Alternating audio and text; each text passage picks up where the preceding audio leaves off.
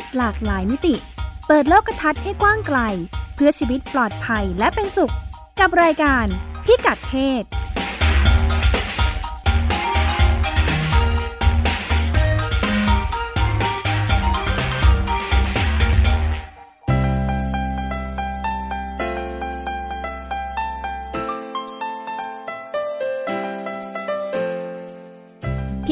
ศวันนี้ติดตามเรื่องเพศหลากหลายมิติกับเราได้ที่นี่ ช่วง เช็คอิน รับมือความเสี่ยงของเด็กรุ่นใหม่ที่ส่วนหนึ่งนิยมมีเซ็กส์ตั้งแต่ก่อนจะเป็นหนุ่มสาว Sex Record แนะนำล่ามชุมชนที่พาผู้หญิงกลุ่มชาติพันธุ์มาหาหมอถึงโรงพยาบาล และช่วงวัยรุ่นเป็นเรื่อง วัยรุ่นอกหัก เสี่ยงที่จะเข้าสู่ภาวะซึมเศร้าถึงขั้นฆ่าตัวตาย ผู้ปกครองจะสังเกตและดูแลลูกหลานอย่างไรดี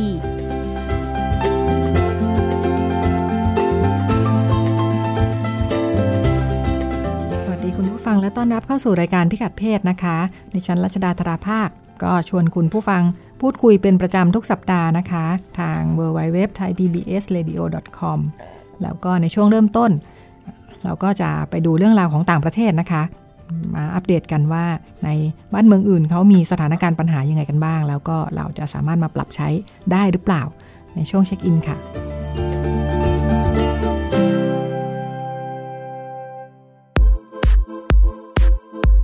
ช่วงเช็คอิน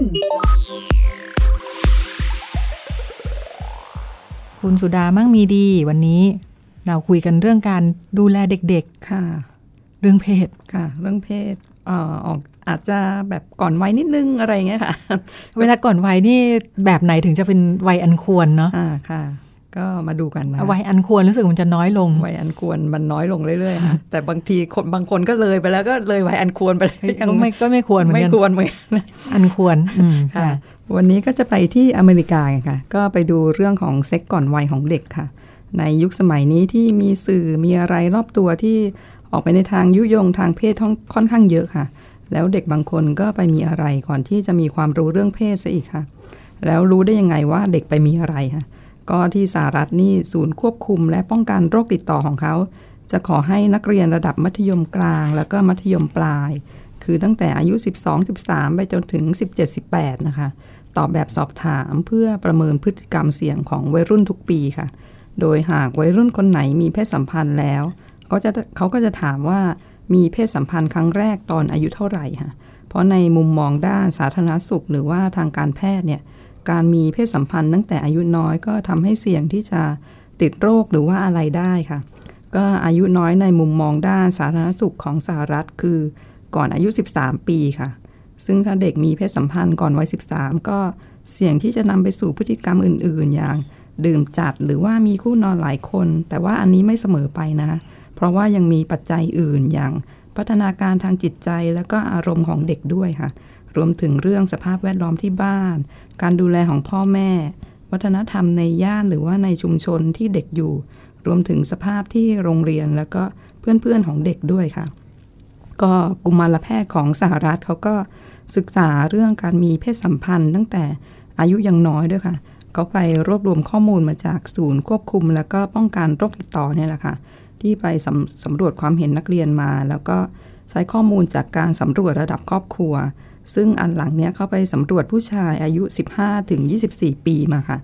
ก็ปรากฏว่านักเรียน8%นะบอกว่ามีเพศสัมพันธ์ครั้งแรกก่อนอายุ 13 ส่วนผู้ชายอายุ 15ถึง24 ปี ที่มีเพศสัมพันธ์ครั้งแรกก่อนอายุ 13นะมีจำนวน4%ค่ะ ซึ่งอันนี้เป็นการสำรวจทั่วประเทศนะคะและเขาก็บอกว่า มีความแตกต่างกันอย่างมากระหว่างเมืองต่างๆ เพราะว่าบางเมืองเนี่ยผู้ชายถึง 25%นะบอกว่ามีเพศสัมพันธ์ครั้งแรกก่อนอายุ 13 ขณะที่บางเมืองมีผู้ชายแค่ 5%นะที่บอกว่ามีเพศสัมพันธ์ครั้งแรกก่อนอายุ 13 ก็กุมารแพทย์ท่านหนึ่ง ซึ่งมีส่วนร่วมในการศึกษาชิ้นเนี่ยเขาก็มองว่าเด็กผู้ชายส่วนใหญ่ในสหรัฐเนี่ยไม่ได้มีความรู้เรื่องเพศศึกษาอย่างครอบคลุมรอบด้านนะ ก่อนที่จะมาก่อนที่จะไปมีเพศสัมพันธ์ครั้งแรกเลย ก็คุณหมอบอกว่าไม่ใช่พอเป็นผู้ชายแล้ว จะไปมีเซ็กอะไรเมื่อไหร่ก็ได้ค่ะ เพราะยังมีประเด็นละเอียดอ่อนอย่างเรื่องที่ว่าจริง ๆ แล้วอยากทำลงไปหรือเปล่าค่ะ เพราะว่าผลการสำรวจเนี่ยพบว่า 8.5%ของผู้ที่มีเพศสัมพันธ์ก่อนอายุ 13 เนี่ยบอกว่าจริง ๆ แล้วไม่อยากให้สิ่งนี้เกิดขึ้นค่ะ แล้วก็ 37%บอกว่ามีความรู้สึกก้ากึ่ง คือแบบ เหมือนแบบงงๆ ขณะที่ 54%บอกว่าอยากมีคืออันนี้ชัดเจนค่ะ ก็ดูแล้วก็เหมือนคนที่เหมือนแบบไม่แน่ใจมีจำนวนเกือบครึ่งหนึ่งเลยนะคะ ก็คือถ้าเกิดเอาคนที่บอกว่าจริง ๆ แล้วไม่อยากให้เกิดขึ้นที่มี 8.5%กับพวกที่มีความรู้สึกก้ากึ่ง 37%มารวมกันเนี่ย ก็จะได้ถึง 45.5%นะคะ ก็คือดูเหมือนเด็กผู้ชายที่มีเซ็กก่อนอายุ 13 ปีเนี่ย เกือบครึ่งหนึ่งไม่ชัวร์กับสิ่งที่เกิดขึ้นนะคะเหมือนลังเลไม่เต็มใจ แต่เขาก็ไม่ได้ให้รายละเอียดนะคะเกี่ยวกับบริบทหรือว่าสภาพแวดล้อมของเหตุการณ์ที่เกิดขึ้นนะคะก็คืออาจจะเป็นในการศึกษาชิ้นต่อไปในอนาคตนะคะ ที่จะมีการลงรายละเอียดมากกว่านี้ค่ะหมายว่าทำไมถึงความไม่เต็มใจที่ว่าใช่ค่ะคะเพื่อหาเหตุผลแล้วก็แบบทำความเข้าใจกับผลพวงในระยะยาวค่ะ ก็การฉันนึกถึงตอน เคยจัดโฟกัสกลุ่มตอนนั้นของแผนงานสร้างเสริมสุขภาพทางเพศ ของสำนักงานกองทุนสนับสนุนการสร้างเสริมสุขภาพ จัดจัดโฟกัสกลุ่มเล็กๆ เด็กมอต้น เด็กมอปลาย เด็กผู้หญิงกลุ่มหนึ่งเด็กผู้ชายกลุ่มหนึ่งแยกกัน ก็อย่างเช่น เด็กมอต้นผู้หญิง เด็กมอต้นผู้ชายคุยเป็นกลุ่ม3ามสี่คนอะไรเงี้ยค่ะ แล้วก็เราก็จะคัดกลุ่มมาว่ากลุ่มนี้มีเพศสัมพันธ์แล้วแล้วก็คุยแบบนี้แหละ เป็นอย่างที่ว่างจริง เด็กจำนวนมากไม่ได้ไม่ได้พร้อมอะ ไม่ได้มีเพศสัมพันธ์ครั้งแรกเพราะความพร้อม แต่แบบงงงอะงงงงงงงงเพราะว่าสถานการณ์พาไป คือไม่ได้รู้ว่า ไม่ได้รู้ว่าสถานการณ์อะไรที่จะนำไปสู่เพศสัมพันธ์ทำให้ไม่ได้ตั้งใจที่จะมีแต่ว่าพอไปอยู่ในสถานการณ์ตรงนั้นแล้วเนี่ย ก็งงง ก็ไป แล้วก็ไม่ได้หลายคนไม่ได้ไม่ได้พึงพอใจกับการมีเพศสัมพันธ์ ไม่ว่าจะครั้งแรกหรือครั้งต่อๆไปด้วยซ้ำอะไรเงี้ยนะคะ แต่ก็ไม่รู้ว่าเป็นเรื่องที่ปฏิเสธได้เออไม่คือคือคือความรู้เป็นศูนย์การที่ความรู้เป็นศูนย์แนะนำไปสู่การแบบว่างงๆแล้วจัดการไม่ถูก ไม่รู้ว่าจะต้องทํำยังไง อาจจะอาจจะใกล้เคียงกันกันมากจากที่เด็กคุยให้ฟังแล้วก็อายุประมาณนี้แหละก่อน 13อะไรก่อน13ค่ะก็การสำรวจกับเรื่องเพศในเด็กเนี่ยก็สามารถเป็นตัวสะท้อนถึงการให้ความรู้เรื่องเพศแก่เด็กค่ะ ว่ามีประสิทธิภาพมากน้อยแค่ไหนค่ะ แล้วก็ควรปรับปรุงในด้านใดบ้างค่ะ ก็รวมถึงสามารถให้มุมมองเกี่ยวกับผลกระทบจากสื่อต่างๆ แล้วก็สภาพแวดล้อมในยุคนี้ที่มีต่อเด็กด้วยค่ะ ก็พอผลสำรวจออกมาเป็นอย่างนี้เขาก็เลยแนะนำว่าควรพัฒนาการเรียนการสอนเพศศึกษาในสหรัฐให้เหมาะสมค่ะให้เริ่มตั้งแต่ชั้นประถมไปเลยค่ะคือตั้งแต่ก่อนอายุ 13นะคะเพราะว่าในการสำรวจทั่วประเทศเนี่ยเขาพบว่าเด็กป .6 อะเพียง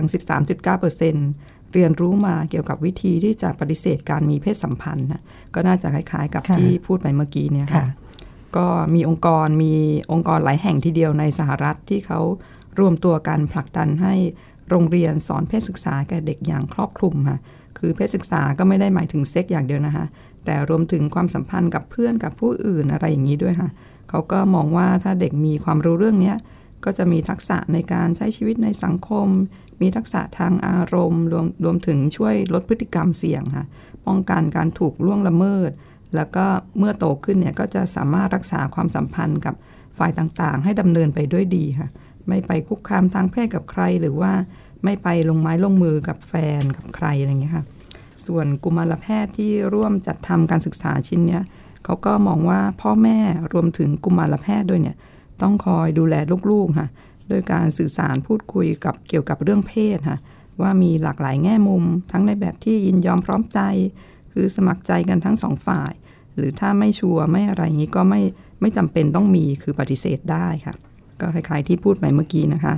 ก็กลุ่มมลแพทย์ท่านนี้ก็บอกว่า มีพ่อแม่หลายคนที่พาลูกชายไปหาหมอที่คลินิก ซึ่งพอมีโอกาสคุณหมอก็เริ่มถามเด็กว่า เคยได้ยินเรื่องการเปลี่ยนแปลงทางร่างกายจิตใจ แล้วก็อารมณ์ตอนที่แบบจะเข้าสู่วัยรุ่นไหมแล้วหนูจะไปหาใครถ้าเกิดมีปัญหาอยากถามอะไรขึ้นมา แล้วก็บอกว่าถ้าเกิดอยากจะมาคุยหรือมาถามหมอก็ได้นะ คุณหมอก็ยังแนะนำให้คุยกับเด็กเรื่องของความสัมพันธ์ แล้วก็ การตัดสินใจเกี่ยวกับการมีเซ็กด้วยค่ะ แล้วก็ยกตัวอย่างว่าตอนคุยเรื่องนี้คุณหมอก็จะเริ่มด้วยคำถามว่า หนูเดทกับใครอยู่หรือเปล่า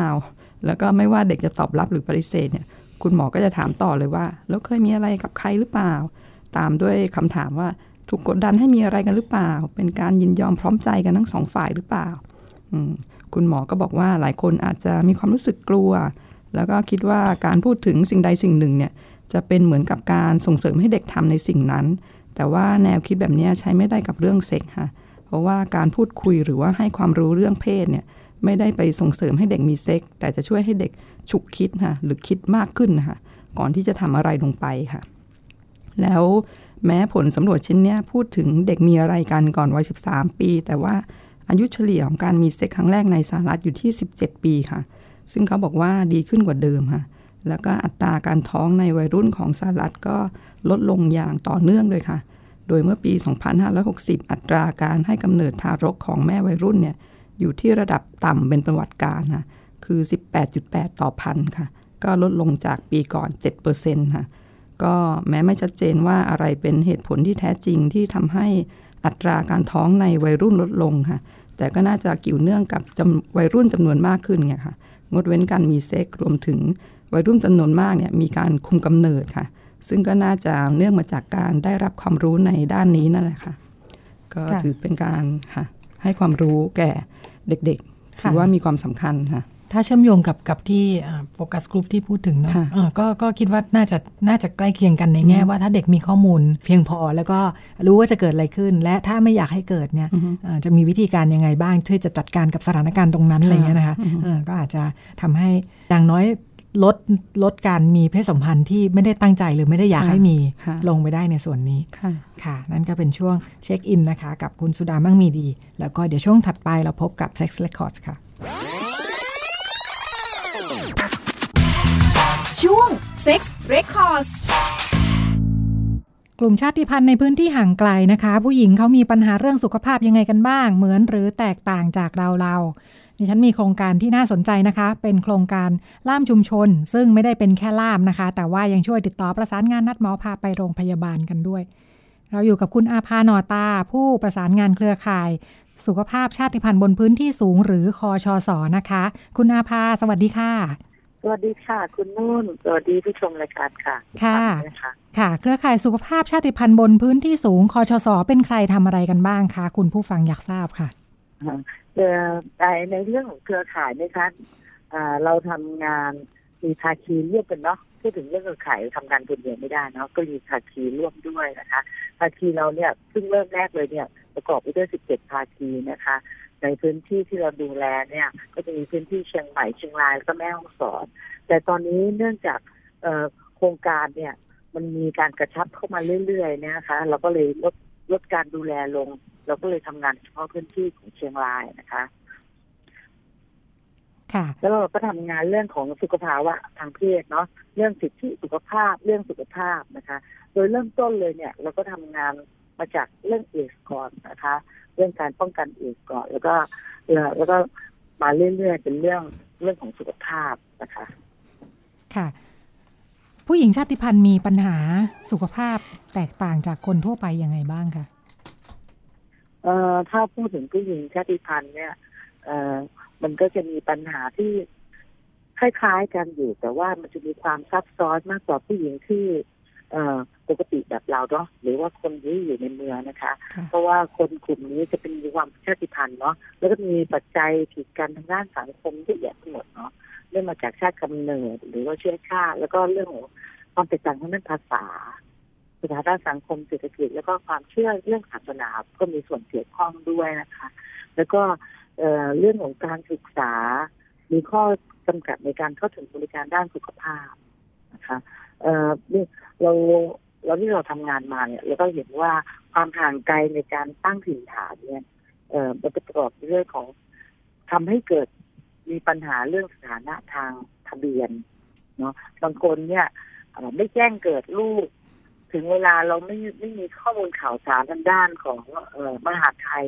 เราก็จะพลาดโอกาสที่เขาจะมีเออมีบัตรประจำตัวเลขสิบสามหลักได้นะคะ เพราะว่าพื้นที่เขาห่างไกลนะคะ แล้วก็แล้วก็มันเป็นเรื่องอุปสรรคเรื่องการสื่อสารด้วยเนาะเรื่องภาษาที่แตกต่างพอดีกลุ่มที่ชาติพันธุ์นี่นะคะ ก็จะมีความหลากหลาย ทางด้านชาติพันธุ์ก็มีเยอะมีหลายเผ่าเนาะทางที่ที่คลังคอสสของเราเนี่ย ที่เราทำงานคุกคีด้วยกันมาเนี่ยนะคะ เราก็ทำอยู่เก้าเผ่านะคะ คือมีเผ่ามงเผ่าไทยลื้อเผ่าจีนเผ่าเมี่ยนเผ่าอาคาเผ่ากะเหรี่ยงเผ่ากะเหรี่ยงหรือปากยอเนี่ยนะคะแล้วเผ่าลาหูนะคะ ก็จะมีเผ่าหลายเผ่าแบบนี้นะคะเพราะฉะนั้นภาษาแต่ละแต่ละของชนเผ่าเนี่ยเขาก็จะมีภาษาที่แตกต่างกันนะคะ แล้วก็บวกกับความที่ถ้าเป็นผู้หญิงเนี่ย ขนบธรรมเนียมประเพณีหรือความเชื่อเฉพาะชนเผ่าเนี่ย มันก็จะมีค่อนข้างสูงนะคะเยอะและประกอบไปด้วยของเจนเดอร์เนาะเรื่องของเจนเดอร์เนี่ย เรื่องของผู้ชายเป็นใหญ่อะผู้ชายเป็นใหญ่เนี่ยมันส่งผลให้ผู้หญิงเนี่ยเราไม่ได้มีปากมีเสียงในเวทีสักเท่าไหร่นะคะ เวลาที่จัดเวทีเนี่ย เรื่องของนโยบายเรื่องของอะไรเนี่ยส่วนมากจะเป็นผู้ชายที่จะเข้าร่วม ผู้หญิงมักจะไม่ค่อยเข้าร่วมนะคะ ผู้หญิงมักจะเป็นคนที่ อยู่ดูแลบ้านแล้วก็เป็นสมบัติของสามีนะคะ ก็จะมีปัญหาพื้นฐานแบบนี้ค่ะ ค่ะเอ่อแต่ละแต่ละกลุ่มชาติพันธุ์เองเขาก็มีความคิดความเชื่อที่แตกต่างกันด้วยเหมือนกันใช่ไหมใช่คะใช่ค่ะค่ะใช่ค่ะค่ะ พอจะยกตัวอย่างเอ่อความเชื่อหรือว่าประเพณีอะไรที่ทำให้เขาอ่าเป็นอุปสรรคกับเรื่องการดูแลสุขภาพบ้างโดยเฉพาะสำหรับผู้หญิง อืมอย่างเช่นความเชื่อทางด้านเอ่อเรื่องเจนเดอร์นี่ก็ชัดเจนเนาะค่ะเพราะว่า สมมุติว่าเออไม่ใช่ต้องสมมุตินะคะอย่างที่ยกตัวอย่างพื้นที่ค่ะค่ะเอ่อบางพื้นที่นะคะ ที่เป็นชนเผ่าลาหูหรือสมมตินะเป็นลาหูนะคะ ที่ที่เราทำงานด้วยเนี่ยเขาก็มีลูกเยอะเนาะชนเผ่านี้ก็มีลูกเยอะ แล้วเขาอยากจะทำหมันเนี่ย ผู้หญิงทำไม่ได้นะเพราะว่าเวลาทำหมันทำที่โรงพยาบาลเนี่ยหมอต้องให้แฟนเซ็นเนาะให้ให้สามีเซ็นให้สามีมักจะไม่ค่อยเซ็นเพราะว่า คือเป็นเป็นเรื่องของเจนเดอร์นะผู้ชายเนี่ยเขาจะรู้สึกว่าถ้าเผื่อเออเขาเขาทำลูกเยอะๆหรือว่าอย่างเนี้ยเนาะเขาจะรู้สึกว่าความมีอำนาจของเขาเนี่ยมันยังมีอยู่เพราะฉะนั้นชนเผ่าลาวของที่เป็นชนเผ่าที่ยังคงมีลูกเยอะอยู่นะคะว่าจะมีเป็นอุปสรรคว่ามีลูกตั้งแต่ตอนยังยังอ่าเป็นวัยรุ่นด้วยนะจนถึงอายุกลางคนเนี่ยเขายังมีลูกอยู่บางพื้นที่ บางบ้านมีลูกสิบสามคนสิบสี่คนก็ยังประกวดอยู่นะคะ ซึ่งเผ่าอื่นๆนี่ยังไม่ค่อยมีแล้วนะคะจะมีลูกไม่กี่คนค่ะอะอย่างอย่างกรณีที่ยกตัวอย่างมานี่หมายถึงว่าอ่า ปัญหาอยู่ที่ว่าฝ่ายผู้ชายอยากมีลูกหลาย ๆ คน ในขณะที่ผู้หญิงอาจจะไม่ได้อยากมีแล้ว แต่ไม่สามารถจะไปใช่ไปคุมใช่กำเนิดได้ใช่ใช่บางคนเราในยคนคนที่อยู่เป็นคนภาคกลางหรือคนปกติตรงพื้นราบเนี่ย ก็จะเข้าใจว่าการมีลูกเมื่อสมัยเหมือนเราสมัยก่อน ที่จะทำเรื่องของให้มีแรงงานเนาะมีผลิตลูกเพื่อเป็นแรงงานเนี่ยแต่เดี๋ยวนี้สังคมสมัยเนี้ยการเป็นแรงงานเนี่ยความคิดนี้มันน้อยลงไปเนาะแต่การคุกคีกับชนเผ่ากลุ่มเนี้ยที่รู้สึกว่าเออมันมีเรื่องของเจนเดอร์แบบเนี้ย เข้ามาเป็นไม่ให้เขาทำหมันแต่เออเรือนร่างของผู้หญิงเมื่อจบเป็นภรรยาแล้วก็จะพวกเป็นสมบัติของอ่าสามีอย่างเงี้ยเป็นต้นนะคะค่ะเนาะหรือเป็นเป็นเรื่องของการตรวจมะเร็งนะหรือ การคัดกรองมะเร็งปากมดลูกเนี่ย ก็ก็ยาก ก็ทำยาก เพราะว่าเขาจะไม่ยอมเอ่อให้ให้หมอเนี่ยทำอะไร เพราะว่าเรื่องเพศเรื่องอะไรเนี่ย ของเมียคือของเขาอะไรอย่างอืเงี้มยค่ะค่ะ คือตะการตัดสินใจอยู่ที่คุณพ่อบ้านหมดเลยใช่ใช่อยู่ค่ะที่สามีนะค่ะ อย่างนี้ล่ามชุมชนทำอะไรบ้างคะอืมใช่ใช่ จริง ๆ แล้วตอนแรกที่เกิดมาเลยว่า ก่อนที่จะมีร่างชุมชนเนี่ย ที่เคยอ่าทำงานด้านวิจัยมาก่อนนะทีนี้ด้านวิจัยเนี่ย เราก็ถึงว่าทำไมสื่อของตรงกลางของกระทรวงสื่อเรื่องสุขภาพเนี่ยเขาไม่เข้าเข้ามักเข้าไม่ถึงกลุ่มคนเหล่านี้เนี่ยนะคะนี่ก็เลยคิดว่าพอทำวิจัยไปเนี่ย ผลของการทำวิจัยเรื่องการสื่อเรื่องการสื่อสารในของระดับชนเผ่าเนี่ยของชาติพันธุ์เนี่ยตอนเราถือว่า เขาสรุปมาได้เลยว่า การจะทำการสื่อสารคือการสื่อสารด้วยบุคคลจะเป็นดีที่สุดอย่างเงี้ค่ะ ที่ก็เลยคิดเรื่องของร่ามชุมชนขึ้นมาว่าทำยังไงให้ให้การให้ให้ร่ามเนี่ย เป็นตัวกลางในการสื่อสารข้อมูลประชาสัมพันธ์ เรื่องสุขภาพ เรื่องสุขภาพทางเพศเรื่องหลาย ๆ อย่างที่เป็นประโยชน์กับเขาอะ แทนที่จะเป็นรูปเรื่องสื่ออย่างอื่นนะคะ ก็เลยใช้ร่ามชุมชนมาทำ ค่ะ แล้วเราต้องมีวิธีการฝึกต้องสร้างยังไงคะล่ามต้องเข้าใจเรื่องอะไรบ้าง ต้องผ่านการฝึกอบรมยังไงก่อนอื่นเลยเนี่ย มันมีเรื่องของการคัดสรรก่อนเนาะมีแนวคิดแล้ว แนวคิดของเราเนี่ย ล่ามเนี่ย เราต้องบอกแนวคิดเขาเขาชัดเจนเลยนะคะ ว่าล่ามเนี่ย จะต้องอยู่กับชุมชนเพราะเราชื่อว่าล่ามชุมชนเนาะล่ามต้องอยู่กับชุมชน ล่ามไม่ได้ประจำอยู่ที่โรงพยาบาล หมายถึงเป็นคนในชุมชนเลยใช่ไหมคะชุมชนใช่เป็นคนในชุมชนนั้นๆ ซึ่งชุมชนนั้นๆน่ะเลือกเขาขึ้นมาเนาะมาทำแล้วก็ล่ามเนี่ย จะต้องมาทำเอ่อพอชุมชนคัดสรรแล้วรพสตคัดสรรแล้วชาวบ้านคัดสรรมาเนาะมันจะมีเรื่องของการเลือกสรรก่อนนะคะ แล้วก็เข้ามาก่อนเนาะจะเป็นตัวแทนของชุมชนนั้นๆนั้นที่เราเอ่อกำหนดเอาไว้ในโครงการของปีนี้นะคะ แล้วก็ เอาเข้ามา แล้วก็มีการฝึก มีการอบรมอยู่สามครั้งสามครั้งเนี่ยครั้งละสามวัน ทั้งหมดเนี่ยจะต้องมีการอบรมที่ผ่านคือเจ็ดสิบสองชั่วโมง ในการมาอยู่ร่วมกับเราหลักสูตรที่ต้องเรียนรู้เลยนะคะ ก็ต้องมีหลักสูตรเรื่องของอการเข้าถึงสิทธิ์เพราะว่าคนกลุ่มชาติพันธุ์เนี่ย ก็จะมีบัตรประชาชนก็จะถือบัตรทองเป็นบางส่วนเนาะแต่กลุ่ม กลุ่มส่วนใหญ่เลยเนี่ยก็จะถือบัตรมติคอรมอนะคะปี23มีนา 2553 เนี่ย เป็นเป็นเขาเรียกว่ากองทุนคืนสิทธิ์เนาะให้สิทธิ์คืนสิทธิ์ด้านสาธารณสุข กับกลุ่มคนที่มีปัญหาสาธารณสาธารณสุขนะคะก็เขาจะต้องเรียนรู้เรื่องนี้ก่อนว่า เขาจะต้องรู้ว่าคนบัตรขึ้นต้นแย่งหัวนี้หัวนี้หัวนี้เลขหนึ่งเลขสองเลขสามเลขอะไรก็ตามเนี่ย ที่เป็นไม่ใช่บัตรประชาชนนะคะ ก็จะมีสิทธิ์ที่ไปอยู่ในกองทุนคืนสิทธิ์ได้ สามารถเบิกจ่ายค่ารักษาพยาบาลได้ แต่ว่าอาจจะมีสิทธิประโยชน์ที่ยังไม่เท่ากันกับบัตรทอง แต่ว่าเขาจะต้องก็ต้องกระจายความรู้นี้ให้เขาเป็นให้รู้ว่าก็จะไปบอกเพื่อนๆเขาอย่างไงว่าเขามีสิทธิ์ที่จะไปโรงพยาบาลแล้วนะอะไรอย่างนี้ค่ะค่ะ แล้วก็เป็นอีกเรื่องที่คือเรื่องข้อมูลความรู้เนาะ ความรู้เรื่องอนามัยเจริญพันธุ์เรื่องท้องแท้งเรื่องอะไรที่เกี่ยวข้องกับเนื้อตัวของผู้หญิงเนี่ย พี่จะเน้นเป็นพิเศษของปีนี้เลยนะคะ แล้วก็เรื่องของเจนเเรื่องของความเข้าใจการอยู่ร่วมอำนาจหญิงชายอะไรเงี้ยที่ก็จะจะเอาเข้าไปด้วย และพิเศษก็คือว่าเราอยากจะให้เขาเป็นนักสื่อสารเนาะตั้งเป้าว่าเป็นนักสื่อสารเรื่องสุขภาพ เพราะฉะนั้นเขาจะทำงานเรื่องสื่อสารมากกว่าเดิมโดยใช้ เทคโนโลยีที่ที่มีอย่างเช่นโทรศัพท์ ถ่ายคลิปวิดีโอยังไงทำอะไรยังไงเนาะนอกจากที่จะเป็นคำปรึกษาตัวต่อตัวแล้วจะพาไปส่งโรงพยาบาลโรงพยาบาลเนี่ยจะต้องมีขั้นตอนยังไงเนี่ยค่ะกับหมอที่ควรรู้เรื่องต้นก็ควรจะรู้เรื่องอะไรบ้างอะไรอย่างเงี้ยค่ะ แล้วก็แล้วก็มาข้อสุดท้ายเนี่ยเลยเนี่ยพี่ก็จะต้องทำเรื่องของอทำยังไงให้เขาเขียนโครงการเล็กๆเป็น แบบง่ายๆแบบเขาแล้วก็รู้รู้ว่าสถานการณ์ปัญหาในพื้นที่ของเขาเนี่ยเขาอยากจะทำอะไร แล้วก็เขียนโครงการเล็กๆขึ้นมานะคะ แล้วก็อ่าแล้วก็มาเสนอเราได้ แล้วก็หรือว่าหรือการเข้าถึงแหล่งทุนต่างๆ ในพื้นที่เนี่ย เราพยายามใส่ข้อมูลตรงนี้เขาด้วยในร่างชุดนี้นะคะ ค่ะ ตกลงพอเปิดรับสมัครแบบนี้แล้วคนประเภทไหนในชุมชนที่มาสมัครเป็นล่ามชุมชนกับเราเขาฟังแล้วดิฉันนึกถึงพวกอาอาสาสมัครสาธารณสุขประจำหมู่บ้านอะไรอย่างเงี้ยก็จะคล้ายๆกันเนาะเพียงแต่ว่าคล้ายๆกับว่าเอ่อถ้าบางคนบางคนเป็นอสมแล้วก็ยิ่งดีเนาะเขาก็จะมีเขาก็จะมีพื้นฐานที่ที่มีอยู่แล้ว แล้วก็ก็เป็นตัวแทนเอ่อเป็นภาคประชาชน ที่อยู่ในรพสตในชุมชนนั้นๆเนาะก็จะมีการสนับสนุนจากรพสตด้วยอีกทางหนึ่ง ทีนี้เราเนี่ยเราก็มีหน้าที่ถ้าเกิดเป็นอสมอยู่แล้วก็ดีก็ดีมาก แล้วก็จะทำให้เขาเป็นเหมือนกับ ตอนนี้ก็มีนโยบายเรื่องซุปเปอร์อสมทำให้มันรู้ทำให้มีความรู้แบบ ให้มันเพิ่มมากขึ้นเนี่ยค่ะ แล้วก็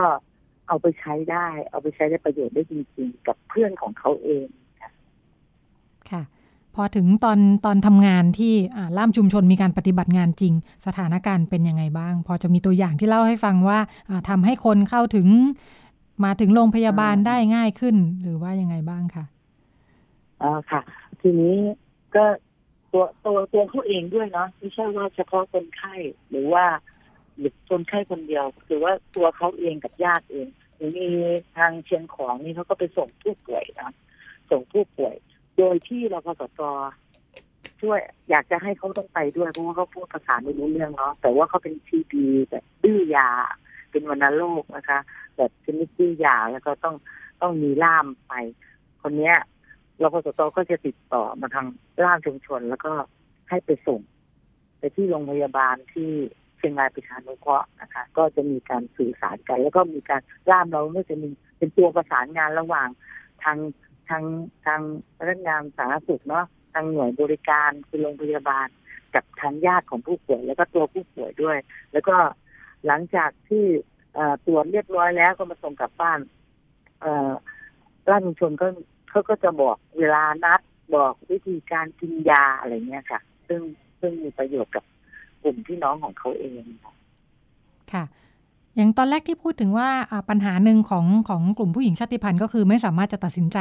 ในเรื่องที่สุขภาพโดยเฉพาะที่เกี่ยวข้องกับเรื่องเพศเรื่องอนามัยเจริญพันธุ์ของตัวเองตรงนี้เนี่ยล่ามของเราช่วยให้ผู้หญิงกลุ่มนี้พอจะก้าวข้ามเรื่องนี้ไปได้ยังไงบ้างไหมคะอ๋ออันนี้ก็เป็นปัญหาอยู่นิดหน่อยเนาะแต่ว่าเราก็พยายามสร้างสร้างสร้างสร้างล่ามเนี่ยขึ้นมาล่ามก็จะเป็นตัวกลางคอยคอย คือล่ามเนี่ยจะมีเงินก้อนเล็กๆจากกลุ่มของเครือข่ายนะคะไปทำงานไปทำงานในพื้นที่เนาะทำอะไรก็ได้ แต่ว่าเราจะเน้นเรื่องว่าหนึ่งหนึ่งในเวทีนั้นน่ะ ต้องมีเวทีเรื่องของการเรียนรู้เรื่องอนามัยเจริญอนามัยเจริญพันธุ์แล้วก็เนื้อตัวร่างกายของตัวเองการดูแลการดูแลเรื่องเพศเรื่องอะไรเงี้ยค่ะ ก็ก็จะให้เขาจะมีหนึ่งเวทีทุก ทุกทุกพื้นที่เพื่อจะไปทำงานเรื่องนี้นะคะก็ช่วงนี้ล่ามก็ก็ก็จะเป็นที่ปรึกษา แล้วก็ทางเขาก็สะดวกใจเนาะว่าเพราะการเป็นที่ปรึกษาเนี่ยก็จะมีเรื่องของการเก็บความลับ แล้วก็เรื่องของเอแนะนำแล้วก็มีการบริการเรื่องของการส่งต่อมาเนาะถ้าเกิดล่ามทำทำทำได้เท่านี้ แต่ว่าต้องส่งไปที่อื่น อย่างเช่นเรื่องของการวิธีการตั้งครรภ์หรืออะไรเนี่ย แต่ก็เห็นหลายเคสแล้วที่ว่าพาไปยุติการตั้งครรภ์ได้นะคะ แล้วก็ที่ที่แบบว่าไม่พร้อมนะคือบางทีเนี่ย คือจะบอกคนต้นว่าการไม่พร้อม การไม่พร้อมของของคนเนี่ยมันไม่เหมือนกันเนาะบางทีอะแต่ว่าถ้าเผื่อใช้เรื่องของการไม่พร้อมในวัยรุ่นคือการตั้งครรภ์ในวัยรุ่นเนี่ย มันจะใช้ได้ดีกว่าที่ว่าเพราะว่าในกลุ่มของชาติพันธุ์เนี่ย เขาบอกว่าเขาพร้อมตลอดนะคะเพราะว่าเขาก็มีว่าเขาอยากจะต้องมีลูกมีอะไรตอนตั้งแต่ตอนเป็นอ่ายังเป็นสาวๆอยู่เนาะมันก็จะมีเรื่องของเรื่องพวกนี้มา แล้วบางทีมันจะเป็นเรื่องหลาย อืม มันมีหลายอย่างเนาะให้คุณคุยคุยมาแล้วกันดีกว่านะคะค่ะอ่า อย่างเวลาเวลางานของล่ามชุมชนที่มีการประสานงานแล้วพาไปที่โรงพยาบาลอย่างนี้นะคะโรงพยาบาลคุณหมอคุณพยาบาลเนี่ยเขารับรู้เรื่องการประสานงานยังยังไงบ้างเราต้องทำงานกับทางโรงพยาบาลด้วยไหมคะว่าจะมีล่ามเป็นคนประสานงานพาไปค่ะอ่าอ่าอ่าอันนี้อันนี้ก็เหมือนกันเหมือนกับที่พี่บอกเมื่อกี้นะคะเพราะว่าถ้าเผื่อเขาจะมีในชุมชนก็มีกรณีคนไข้ที่ที่ฟังภาษาแล้วเขา หมอพูดกับเขาไม่รู้เรื่องเนาะเขาก็จะโทรเรียกล่ามของเราเลยเพราะว่าล่ามในแต่ละชุมชนเนี่ยเราเรามีการมีเวทีพบปะกับรพสตเนาะแล้วตัวล่ามเองเนี่ย ก็เมื่อผ่านการอบรมแล้วก็จะมีบัตรล่ามชุมชนที่ที่เซ็นโดยนายแพทย์สาธารณสุขจังหวัดเชียงรายนะคะก็ท่านก็เซ็นให้เป็นบัตรประจำตัวเพื่อเพื่อจะได้อ่าเป็นเป็นเป็นเหมือนกับ เป็นเครื่อง เอเป็นขวัญกำลังใจให้ล่ามเองเนาะแล้วมีความมั่นใจในการแบบอยากจะทำงานให้กับคนอื่นด้วย เพราะว่าจริงๆแล้วเนี่ย เราไม่ได้มีเงินเดือนที่จะจ้างเขา แต่ว่าเขาทางานคล้ายๆจิตอาสาเนาะแล้วก็หรือว่าแต่ว่าเราจะช่วยในกรณีแบบ เรื่องค่าน้ำมันค่าอะไรนิดๆหน่อยๆที่แบบมันเป็นกรณีแบบ เฉพาะ เฉพาะไปเฉพาะเฉพาะเคสเฉพาะเคสไปนะคะแล้วก็ทางรพสตเอง หรือว่าทาง อนามัยทางโรงพยาบาลเองเขาก็เดี๋ยวก็จะเรียกล่ามเราในชุมชนเนี่ยมาช่วยงานตลอดเนาะจะมีการทำงานร่วมกันอยู่นะคะอยู่ตลอดเวลาค่ะเราทำหลายปีแล้วเหมือนกันนะคะ เรื่องล่ามชุมชนหน่วยงานภาครัฐเขามองยังไง เห็นประโยชน์หรือว่ามันจะมีการขยายผลไปดำเนินงานในวงกว้างขึ้นยังไงได้บ้างไหมคะจริงๆแล้วมาตอนแรกๆเนี่ย ภาครัฐเนี่ย ตอนที่เราทำร้านชุมชนเนี่ยเอ่อภาครัฐก็ ก็จะจะมองเราแบบว่า เอ๊ะมันซ้ำซ้อนกับอสมหรือเปล่าเนี่ยค่ะเออเราก็บอกว่า เออมันก็มันก็เหมือนกันแต่เราพยายามต่อยอดให้ให้เขามีมุมมองทางด้านสังคมมากขึ้น คือไม่ใช่แค่เรื่องของอไปเก็บลูกน้ำยุงลาย หรือว่าไปวัดความอรอบเอวหรืออะไรตามตาม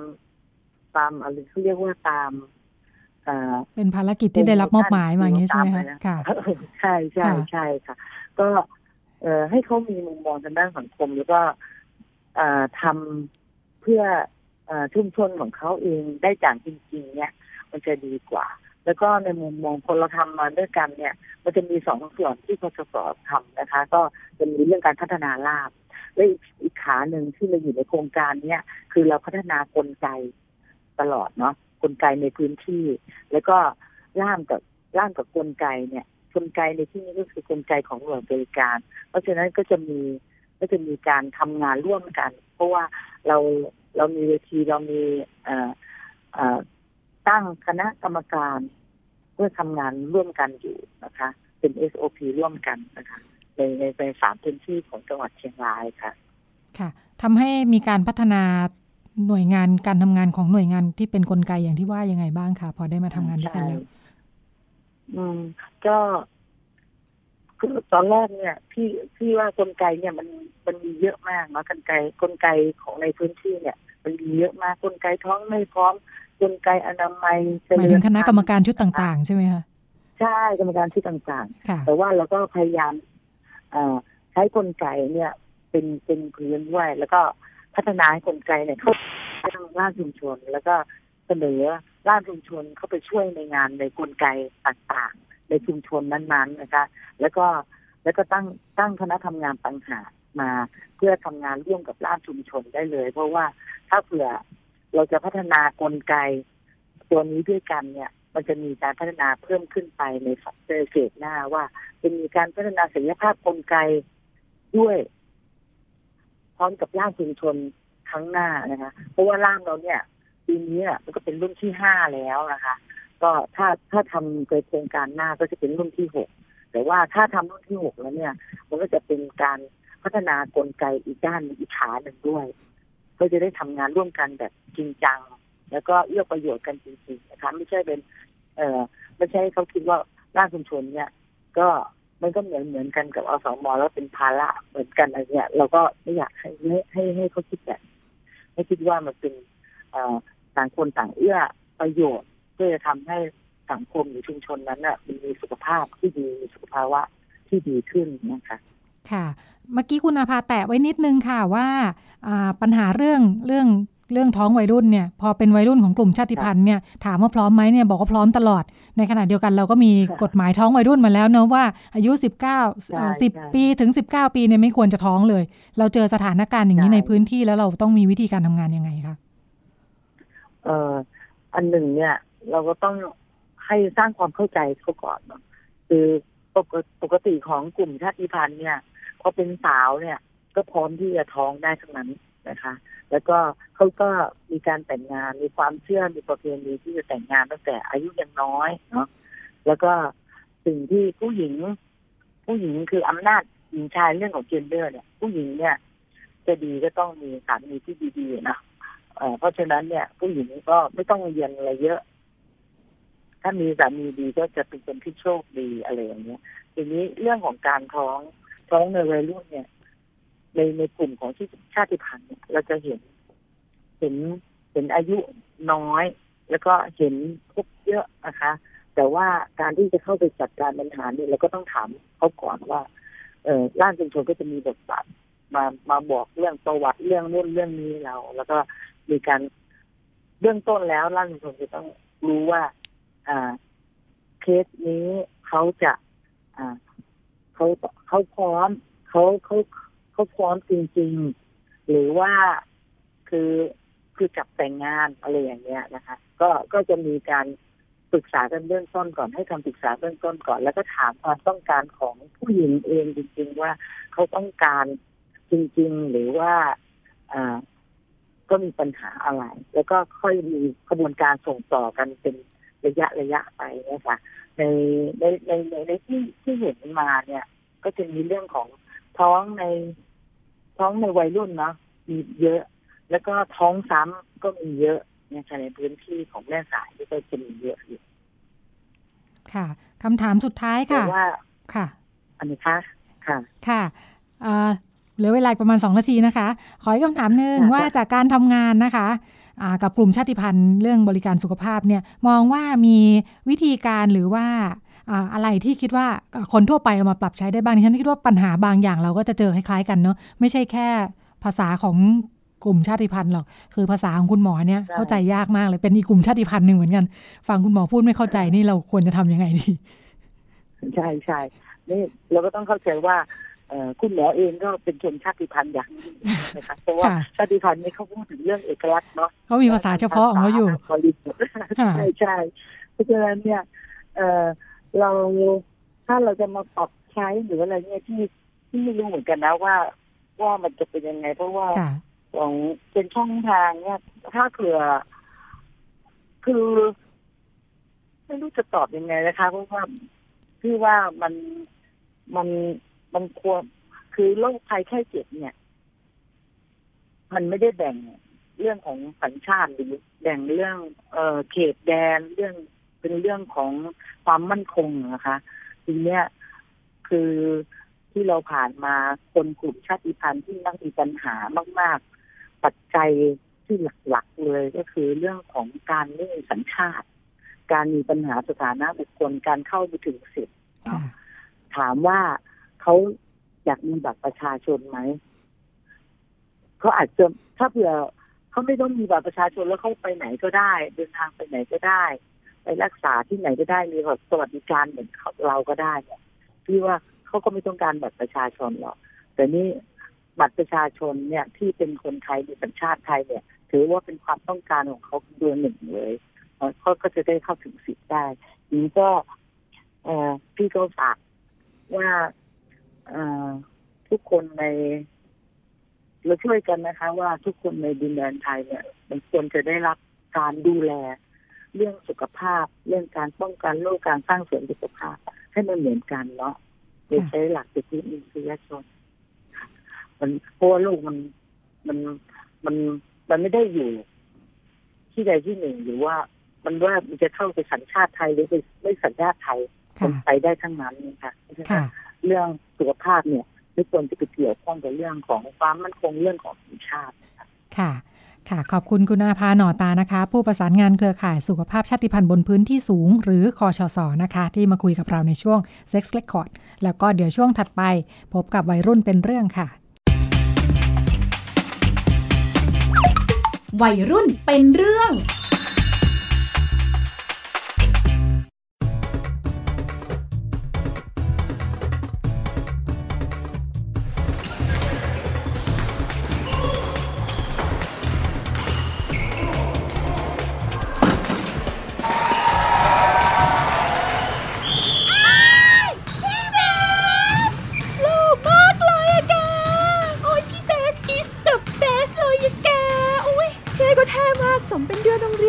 งๆเลยอะโอ้ย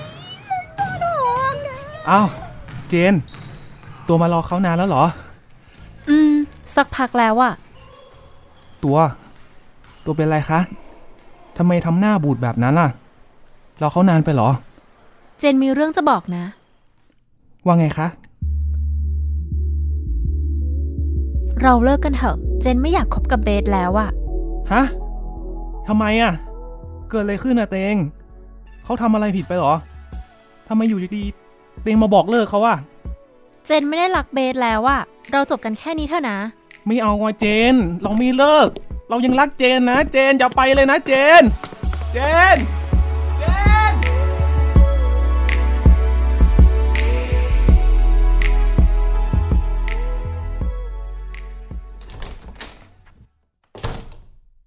เอาลูก กลับมาแล้วเหรอ มากินข้าวกับแม่มาเร็ว ผมไม่หิวอะแม่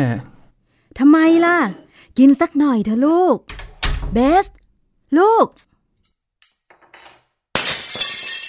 เฮ้ย อะไรอะ่ะ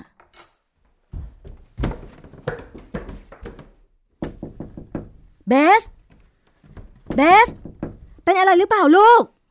เกิดอะไรขึ้น ลูกเป็นอะไรไหม เบส คุยกับแม่หน่อยลูก อย่าเป็นแบบนี้เลยนะ ลูกไม่คุยกับแม่มาหลายวันแล้วนะลูก เบส ลูก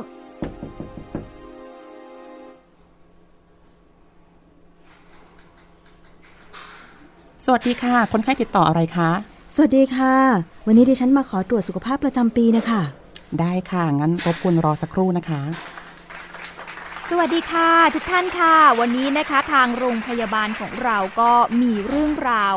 เกี่ยวกับโรคใกล้ตัวที่เราไม่ควรจะมองข้ามไปมาเล่าให้ทุกๆทท่านฟังนะคะ และทุกวันนี้เองเราต้องบอกเลยว่าผู้ป่วย ที่เป็นโรคนี้ก็มีเพิ่มมากขึ้นด้วย ซึ่งวันนี้เราจะมาทำความรู้จักกับโรคซึมเศร้านั่นเองค่ะ โรคซึมเศร้าเนี่ยเป็นโรคทางอารมณ์นะคะ เป็นได้ทุกช่วงอายุเลย โดยเฉพาะถ้าเกิดเหตุการณ์เลวร้ายที่มันส่งผลกระทบต่อความรู้สึก อย่างเช่น การสูญเสียคนรักไป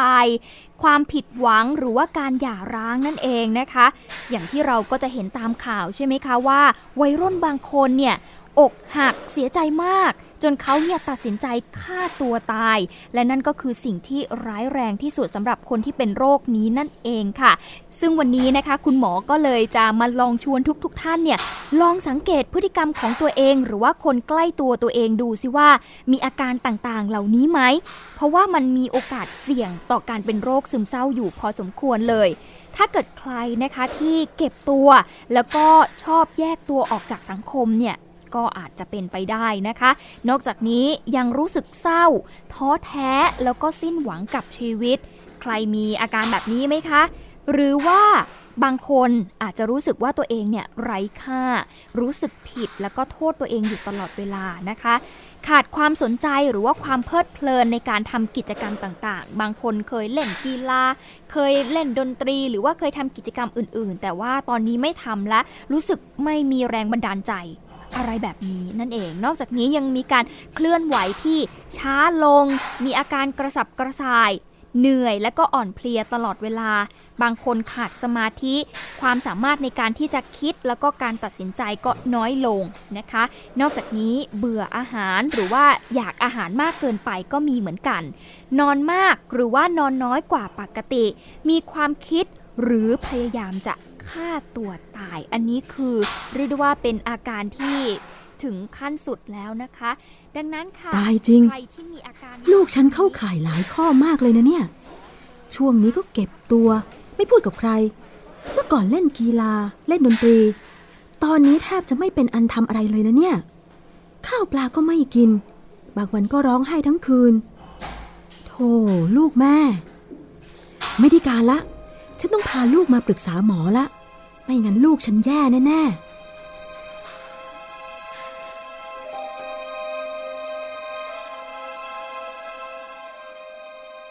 ที่ได้ฟังจบลงไปเมื่อสักครู่นะคะ ก็เป็นละครที่สมมุติเหตุการณ์ ซึ่งเกิดขึ้นที่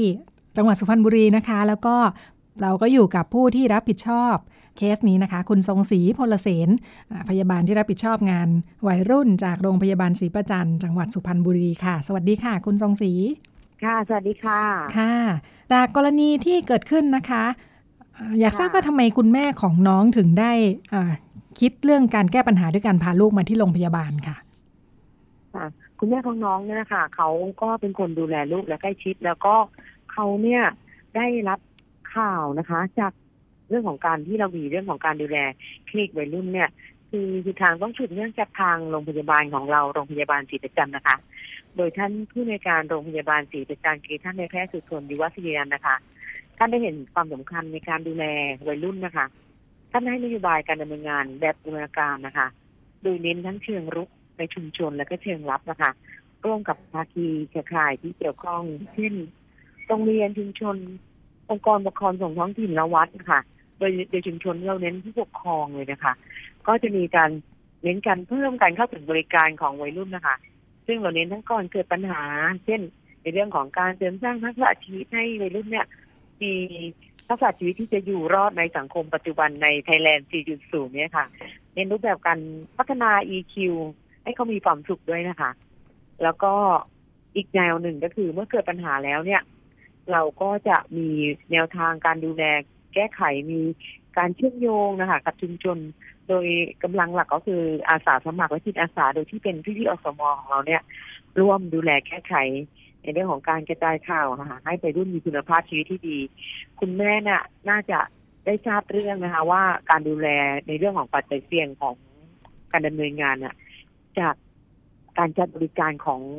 เครือข่ายของเรานะคือข่ายอำเภอศรีประจันทร์นะคะ ค่ะ ค่ะค่ะ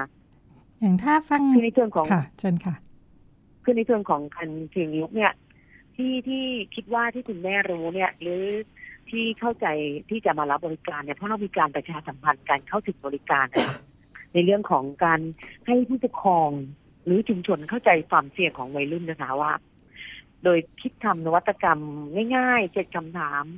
ถ้าวัยรุ่นมีอาการดังต่อไปนี้ ข้อใดข้อหนึ่งให้ส่งพบ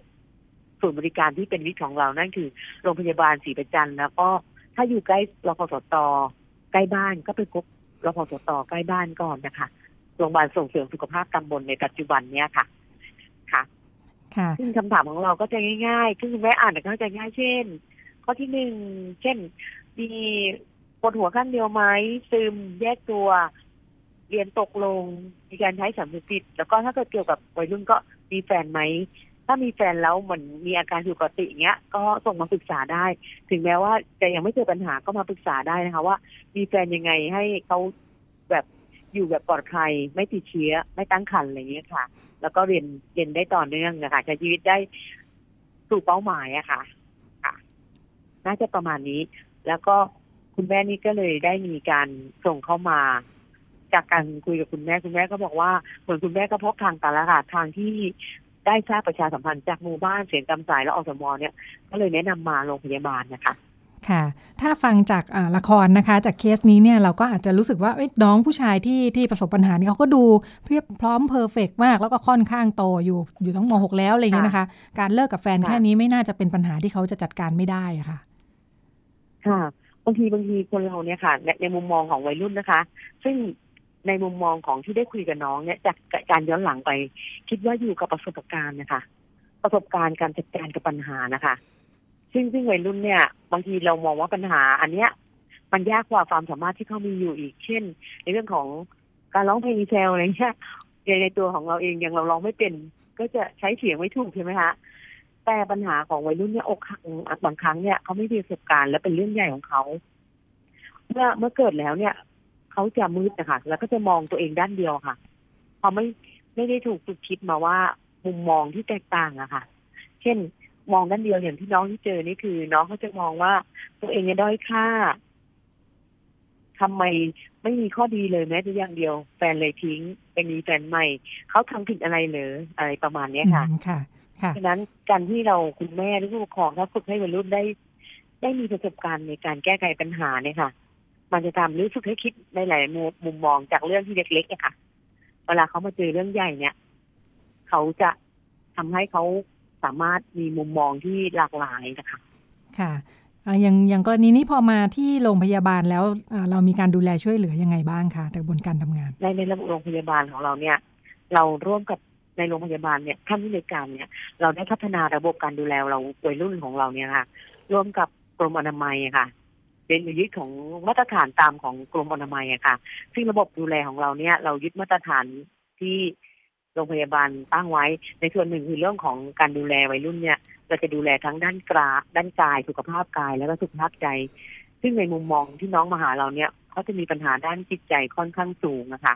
เราก็จะเน้นเรื่องของระบบการประเมินความเสี่ยง แล้วการให้คำปรึกษาเพื่อที่จะเยียวยา ซึ่งในช่วงแรกเนี่ย เราประเมินแล้ว เราพบว่าเขามีปัจจัยเสี่ยงที่เป็นโรค ซึมเศร้าอค่ะ แล้วก็มีความเครียดสูง มีความเสี่ยงต่อการฆ่าตัวตาย เรามีช่องทางที่เราทำแผนการดูแลวัยรุ่นไว้ ซึ่งในระบบของโรงพยาบาลเรา ว่าถ้ามีอาการลักษณะนี้ก็ส่งพบคุณหมอ โดยเป็น one stop service และเป็นช่องทางลัดนะคะ ให้วัยรุ่นสะดวกเป็นความลับฟรีแล้วก็รู้สึกปลอดภัยเป็นส่วนตัวไม่ไม่ไม่ไม่เอาความลับไปเปิดเผยอะค่ะ เราก็ส่งพบแพทย์นะคะ ในช่วงแรกคุณหมอก็ให้ยานะคะ ไปรับประทานสองสัปดาห์สองสัปดาห์เนี่ย เราก็ช่วงแรกเราจะไม่ได้คุยกับน้องเขาเยอะ ได้ได้ได้ได้ให้เขารับประทานยา แล้วก็ให้คำปรึกษาคุณแม่ค่ะ ที่จะไปดูแลและสังเกตอาการลูกเขาที่บ้านนะคะ ว่า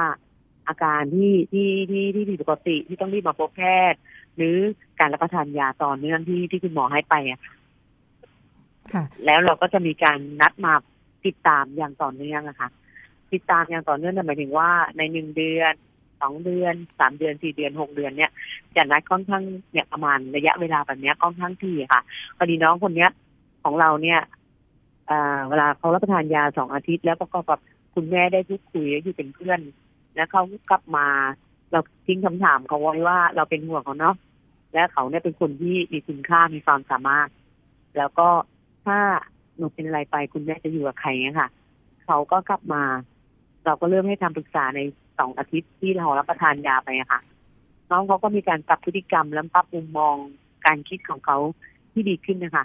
ทำให้โดยเราจะดึงศักยภาพของเขาให้เห็นคุณค่าในตนเองของเขาค่ะ และก็ให้เขาฟื้นกลับมามีศักยภาพที่เคยทำได้อะไปเรื่อยๆค่ะ น้องก็กลับไปไปโรงเรียนได้อะค่ะ ค่ะ อยากให้ขยายความในส่วนของการใช้ยาค่ะ เวลามีความจำเป็นต้องใช้ยาเนี่ยในกรณีไหนบ้างคะก็ถ้าประเมินแล้วคุณหมอเราจะส่งพบคุณหมอค่ะ คือการรักษาของวัยรุ่นเนี่ย เราก็จะต้องพยาบาลพยาบาลให้คำปรึกษาเมื่อประเมินประเมินเจอพบความเสี่ยงนะคะโดยแบบประเมินความเครียด หรือแบบประเมินซึมเศร้า หรือแบบประเมินค่าตัวตายการฆ่าตัวตายเนี่ยโดยเฉพาะวัยรุ่นเคสเนี้ยก็มีปัญหาเรื่องของความเสี่ยงต่อการฆ่าตัวตายอะค่ะ เราก็จะส่งพบแพทย์นะคะแพทย์ก็จะให้การดูแลรักษาตามเรื่องระบบแนวทางการดูแลรักษาของแพทย์นะคะอืมค่ะ ยังก็ยังให้ค่ะยาคลายเครียดยาต้านค่ะซึมเศร้าอ๋ออย่างเงี้ยประมาณเนี้ยค่ะ ค่ะ ก่อนที่จะมาพบหมอพบพยาบาลนี่น้องเขาอยู่กับปัญหานี้มานานไหมคะเขาน่าจะอยู่กับอาหารประมาณประมาณเกือบสามอาทิตย์เกือบหนึ่งเดือนนะคะ ค่ะ เพราะว่าเขาจะอาการที่คุณแม่เล่าคือเขาจะเริ่มรุนแรงขึ้นนะคะจากการซึมเก็บตัวไม่พูด แล้วก็ตอนหลังคือจะไม่เริ่มไปโรงเรียนไม่อยากไปโรงเรียนร้องไห้คนเดียว แล้วก็สุดท้ายคือเริ่มทำร้ายเข้าของอืมทำร้ายตัวเองเช่นเอามือทุบกระสอบหน้าต่างอะไรอย่างเงี้ยค่ะ ค่ะ ค่ะค่ะกรณีนี้ใช้ใช้เวลานานไหมคะ กว่าน้องที่เขาจะกลับมาใช้ชีวิตได้ตามปกติ แล้วก็อะไรที่เป็นตัวช่วยสำคัญที่ทำให้น้องเขาผ่านช่วงวิกฤตได้ค่ะ อ๋อ ตัวช่วยสำคัญของเขานะคะ คิดว่าครอบครัวค่ะ คุณแม่ที่เข้าใจเขาให้การดูแลอย่างใกล้ชิด เป็นทั้งเพื่อน เป็นทั้งคนปลอบใจอะค่ะ เป็นเป็นเป็นที่ให้เขาระบายในเรื่องเมื่อเขามีความทุกข์ใจมากๆ แล้วก็เขากลับมาปกติเนี่ย ระยะประมาณหกเดือนนะคะ แต่ในระยะประมาณเดือนที่สามเนี่ย เขาก็เริ่มสดใสขึ้นนะคะ เริ่มมีพลังขึ้นนะคะ แต่น้องเนี่ย เราติดตามไปยันหนึ่งปี ฝากบาดเจ็บครั้งเนี้ย ฝากเขาจะหายเนาะประมาณปีหนึ่งค่ะ ก็ก็ลืมได้ค่ะ เห็นเฟซบุ๊กของแฟนที่ลงกับแฟนใหม่อะไรเนี้ย ก็ไม่มีผลต่อจิตใจเท่าไหร่อะค่ะ ก็เหมือนว่าอาจจะใช้การ counseling ของเราก็มีหลายรูปแบบนะคะ เราก็จะเหมือนว่าชีวิตคนเรา มันก็เปลี่ยนแปลงได้ คือเราดูแลใจคนหนึ่งไม่ได้ เหมือนกับตัวเราอะเราก็อาจจะมีวันนี้เราชอบแบบนี้ อีกวันหนึ่งเราอาจจะ ชอบอีกแบบหนึ่งก็ได้ คนเรายังมีโอกาสเลือกอะค่ะ แล้วก็บางทีเราก็จะคุยให้เทียบให้ฟังหลายๆเรื่องค่ะใช้มุมของธรรมะด้วยในมุมของความเป็นจริงด้วยค่ะ ก็ให้กำลังใจของน้อง แล้วก็พยายามให้เขาทำศักยภาพที่มีอยู่อะค่ะ ให้เป็นเน้นจุดเด่นเช่นการเล่นกีฬา การเล่นดนตรี การร้องเพลงเซลเนี้ยแล้วก็การที่ตัวเองมีคุณค่าได้ทำประโยชน์ให้คุณพ่อคุณแม่ คือเขาเขาจะได้ช่วยเหลือคุณแม่ค่ะ ค่ะ ก่อนหน้านี้ที่คุณทรงศรีบอกว่าอ่ามีความสำคัญที่พ่อแม่ผู้ปกครองจะชี้ให้ลูกเห็น ถึงว่าอ่าเวลาเผชิญปัญหาแล้วจะมีวิธีคิดวิธีมองกับมันยังไงนะคะ มีคำแนะนำยังไงบ้างสำหรับพ่อแม่ผู้ปกครองแสดงว่าสิ่งที่ดีไม่ใช่ไม่ใช่คอยดูแลไม่ให้ลูกเจอปัญหาใช่ไหมคะแต่ว่าจะจัดการมันยังไง พ่อแม่ผู้ปกครองจะช่วยคือเด็กตรงนี้ได้ยังไงพ่อแม่บ้างพ่อแม่ผู้ปกครองนะคะ ในมุมมองของของการที่เราได้บทเรียนจากเกมเนี้ยคือพ่อแม่ อันนี้ถึงแม้คุณแม่จะไม่ได้เรียนหนังสือเรียนจบปริญญาตรีนะคะ แม่จบแค่แค่ชั้นประถมศึกษาปีที่หกแต่คุณแม่เนี่ยมีความรัก แต่คุณแม่ต้องเข้าใจอะค่ะ ให้ความเข้าใจอะค่ะ เข้าใจเข้าใจแล้วก็เหมือนว่าไม่ซ้ำเติมให้กำลังใจอะค่ะ แล้วก็ชื่นชมสิ่งที่เขาทำได้หรือพยายามค้นหาศักยภาพอะค่ะ แล้วก็เมื่อมีปัญหาเนี่ยต้องฝึกให้เขาลองแก้ไขของเขาเองอะค่ะ ลองแก้ไขต้องต้องฝึกให้เขามีประสบการณ์ในการแก้ไขปัญหานะคะ แต่เราก็อาจจะไม่มีคำตอบสำเร็จรูปว่า อันเนี้ยมันจะแก้ยังไง แต่ต้องมีทางเลือกหลาย ๆ ทางครับฝึกไว้หลาย ๆ ทาง แล้วเทียบผลดีผลเสียนะคะ หรือว่าการดูแลเด็กดูแลวัยรุ่นเพื่อให้เขามีภูมิคุ้มกันที่ดี เผื่อวันข้างหน้าไปเจอปัญหาเนี่ย เรามีวิธีการไหมคะค่ะถ้าให้มีภูมิกันมีก็ต้องเริ่มจากการการที่ให้ให้เขาเนี่ย ต้องเข้าใจเขาอะค่ะ คุณแม่คุณพ่อต้องเลี้ยงดูแบบเข้าใจ คือให้เข้าใจแล้วก็ เข้าใจให้อิสระ แล้วก็ให้เวลาต้องมีเวลาค่ะ ฉะนั้นการการสื่อสารเชิงบวกเนี่ยค่ะ จะสำคัญนะคะ บางคนพ่อแม่หลายคนเนี่ยรักลูกนะคะ แต่การการที่เราสื่อสารเนี่ย บางทีน้องที่เป็นวัยรุ่นด้วยด้วยด้วยวัยของเขาเขาจะมองการสื่อสารที่เราออกไปทันใดเนี่ย มันไม่ได้คิดถึงว่า เราเรารักเขาไงฮะ บางทีเราเป็นห่วงเนี่ย เราจะใช้คำถามว่าทำไม เราเราน่าจะถามว่า อย่างเช่นเขาขับบ้านค่ำเอออาจจะบอกว่า กลับบ้านค่ำแม่เป็นห่วงเนาะเพราะอะไร อ่าเงี้ย แล้วเราอะไรเรื่อทำไมจะทำไว้ทำไมนี่เหมือนวัยรุ่นเขาจะต่อต้านเลยค่ะ เราเราเราอาจจะต้องเข้าใจใจเขานิดนึงค่ะ อีกส่วนหนึ่งก็คือเหมือนพ่อแม่บางคนจะเข้าใจว่าการเข้าใจวัยรุ่นเนี่ยวัยรุ่นจะต้อง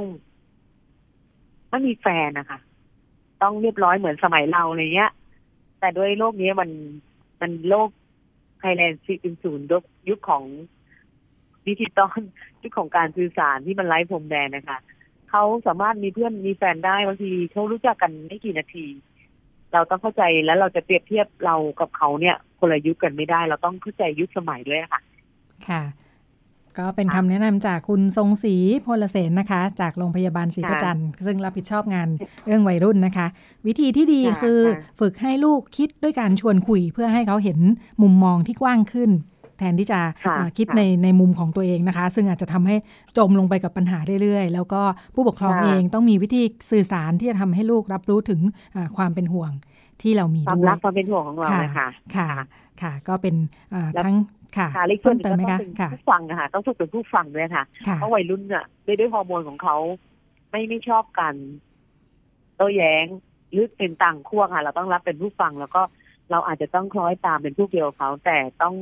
การคอยตามนั่นหมายถึงว่าไม่ได้เห็นด้วย แต่ให้เขาฝึกกลับมาอีกว่า เออ ที่เขาทำเนี่ยเป็นยังไง และทำอะไรจะเกิดอะไรขึ้นถ้ามันสิ่งที่ไม่ดีอะค่ะ ประมาณนี้ต้องฝึกเป็นผู้รับฟังด้วยค่ะ ค่ะ มีเทคนิคหลายอย่างเหมือนกันนะคะ ที่จะให้ผู้ปกครองช่วยให้ลูกสามารถข้ามก้าวพ้นปัญหา แล้วก็สามารถเรียนรู้จากปัญหาได้ด้วย แล้วก็ในอนาคตถ้าเขาเจอปัญหาเขาก็จะได้มีวิธีคิดมีประสบการณ์ที่จะรับมือกับมันนะคะ ค่ะขอบคุณคุณทรงศรีพลพลเสนนะคะ พยาบาลรับผิดชอบงานวัยรุ่นจากโรงพยาบาลศรีประจันจังหวัดสุพรรณบุรี แล้วก็ช่วงวัยรุ่นเป็นเรื่องนะคะ ก็เป็นความร่วมมือระหว่างสถานีวิทยุไทย PBS กับสำนักอนามัยการเจริญพันธุ์กรมอนามัยกระทรวงสาธารณสุขค่ะก็จากประสบการณ์เป็นประสบการณ์การทำงานของบุคลากรใน สถานพยาบาลแล้วก็ในเครือข่ายที่เกี่ยวข้องกับวัยรุ่นนะคะ ก็สลับสับเปลี่ยนกันมาคุยประสบการณ์ เพื่อให้เราเห็นมุมมองที่ถ้าวัยรุ่นเขาประสบปัญหาเนี่ยจริง ๆ แล้วทุกคนถ้ามีมุมมองที่ที่เหมาะสมเนี่ยก็จะช่วยสามารถช่วยเหลือวัยรุ่นได้นะคะค่ะ แล้วก็วันนี้รายการพิกัดเพศหมดเวลาแล้วค่ะ รายการของเรากลับมาพบกับคุณผู้ฟังเป็นประจำทุกสัปดาห์นะคะ วันนี้หมดเวลาแล้ว สวัสดีค่ะ ติดตามรับฟังรายการย้อนหลังได้ที่เว็บไซต์และแอปพลิเคชันไทย PBS Radio ไทย PBS ดิจิทัล Radio วิทยุข่าวสารสาระ เพื่อสาธารณะและสังคม